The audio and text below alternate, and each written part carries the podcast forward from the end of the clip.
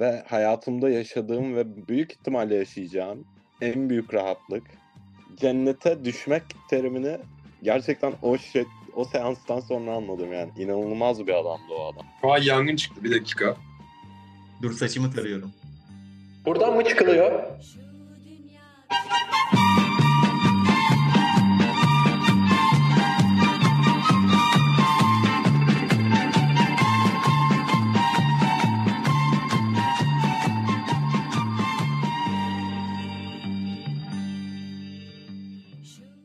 Buradan mı çıkılıyor? Podcast'te hepiniz hoş geldiniz. Ben Barış Muniser. Ben de Mehmet Ofluoğlu. Buradan mı çıkılıyor? Hello guys, my name is Barış Muniser, but it really means peace. And we all know the reason why this podcast has been recorded right now. Just to bully me, you don't have to put so much effort into all of our lives. You can just bully me in a real life. And we don't have to put so much effort into making a podcast about this whole thing. Yo, what I think, man, is like, you always act like you're a hell of a guy, but you're not even like sounding native when talking because you're always thinking, translating. Shut the fuck up, bitch. It's gonna see how good I am in English, how better I am in English comparing to you because your English sucks, bro. Your English is ass and everybody knows about it.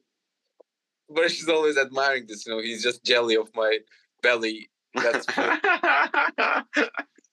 come on, man. Buradan mı çıkılıyor? Peki Bekircan Akat şunu soruyor. Hayattaki zorluklara karşı nasıl dik duruyorsunuz? Bence de artık eğri oturup doğru konuşmanın zamanı geldi Barış. Hayata dair duramamaya başladığım yıllar yaklaşık 10'lu yaşlarımdaydı ve bir skolyozumun olduğunu keşfettim. Terapios Tıp Merkezi Hasan Asmatülü'ne gerçekten çok teşekkür etmek istiyorum. Mistik bir insan olduğunu düşünüyorum. Hasan Asmatülü hayatımı değiştiren ilk insanlardan biri ya. Daha iyi nefes almamı, daha iyi yürümeme. Yani o gün bugündür dik duruyorum. Dik duramadığım zamanlarda da ona gidip terapi oluyorum. Ve tekrar dik duruyorum. Ben bu kişiyi Barış Muniser'e önerdim. Barış Muniser'e önermem şöyle oldu. Okuldayken Barış'ın sürekli kambur durduğunu ve sürekli sırtının ağrıdığını gördüğümde Barış Muniser'e dedim ki ve önerimi dikkate alarak gitti. O gün hatta beni telefonla aramıştı. Kanka yeniden doğmuş gibi hissediyorum demişti. Evet. Barış sen hayatta nasıl dik duruyorsun? 12-13 yaşlarımdayken bir an kalp krizi geçiriyorum tarzında bir panik atak yaşadığım güzel zamanlardan birinde bir check-up'a gittim. Efor testi bilmem ne. Göğüs grafisi. Doktor.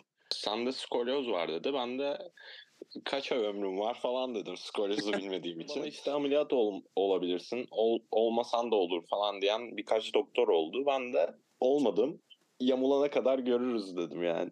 Normalde derece benim 28 falandı en son. İlk çıktığımda 20 derece falandı. 32 diye hatırlıyorum ama şu an sıfıra yakın bir şey oldu. Bayağı indi yani. Çok iyi ama bizim farklı Mehmet'le. Onun C şeklindeydi. Benim S şeklinde. Aynen. Beyler skolyozun iki çeşidi var. Birisi benim gibi daha böyle. Birisi de işte Brad Pitt tarzı. Şöyle bir durum var. Bu adam çok fazla bazı doktorların sen ameliyat olmalısın dedikten sonra gidip bu adamın hayır ameliyata gerek yok. Yani bunlar tamamen kapitalizm düzenini sana bir dayatması diyerekten çok holy tavırlarla seni düzelttiği bir adam.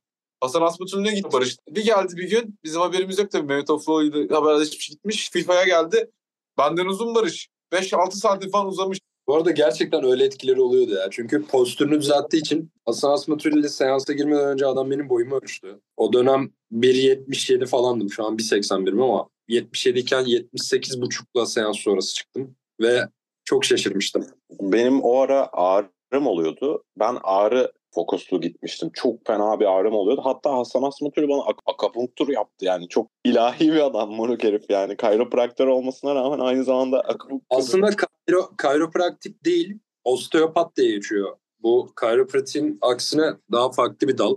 Osteopat nedir? Sadece kayropratik işlerinde uzman değil, aynı zamanda kasların beyinle olan iletişimi inceleyen nöroloji gibi bir şey aslında ama bunun kas versiyonu diyebiliriz. O konuda çok uzman bir adam. Zaten Hindistan'da ve başka çeşitli Asya ülkelerinde eğitim almış bir adam. Anlattığına göre doğru mu bilmiyorum. Türkiye'de sadece 8 kişi osteopat. Diğerleri hep kayropratisyenmiş. Skolyoz, omurganın yanlara doğru eğilmesi ve dönmesiyle karakterize bir durumdur. Bu omurganın normal dik hizasında sapması ve genellikle bir S veya C şeklinde bir eğrilik oluşturması anlamına gelir. Skolyoz genellikle ergenlik döneminde ortaya çıkar, ancak yetişkinlerde görülebilir. Hem erkekleri hem de kızları etkileyebilir. Ancak kızlarda daha şiddetli skolyoz gelişme olasılığı daha yüksektir. Biz kız mıyız? Bunu mu söylemeye çalışıyorsun oğlum? Ne biçim bilgiler veriyorsun böyle? Skolyozun nedeni çoğu zaman bilinmemektedir. İdiopatik skolyoz ancak bazı durumlarda genetik faktörler, doğumsal omurga anormallikleri, nöromüsküler... Hiperoptik vasküler dondurucu. Ne? Ya bırak kendi reklamını yapıyor ya. Hastalıklar veya yaralanmalar veya enfeksiyonlar gibi durumlarla ilişkilendirilebilir. Skolyozun tedavisi, eğrilik derecesi, hastanın yaşı, büyüme potansiyeli ve skolyozun nedenine bağlı olarak değişir. Hafif skolyoz vakaları genellikle düzenli tıbbi gözetim gerektirir. Fizik tedavi, omurgayı güçlendiren ve duruşu iyileştiren egzersizler içerebilir. Orta dereceli skolyoz vakalarında özellikle büyüme döneminde çocuklarda korse kullanımı önerilebilir. Şiddetli skolyoz vakalarında omurganın daha fazla eğrilmesini önlemek ve omurgayı düzeltmek için cerrahi müdahale gerekebilir. Bazı durumlarda yoga, pilates ve kiropraktik gibi alternatif tedavi yöntemleri de skolyozun yönetiminde yardımcı olabilir. Evet arkadaşlar. Buradan mı çıkılıyor? Bugün omurga eğrilikleri, skolyoz ve alternatif tedaviler gibi geçerli olan ve sizin tecrübelerinizden konuştuk. Bence insanlara yararlı olmuştur.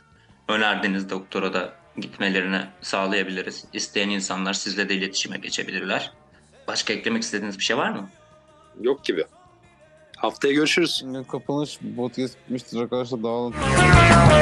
Sevdiğini al diyor.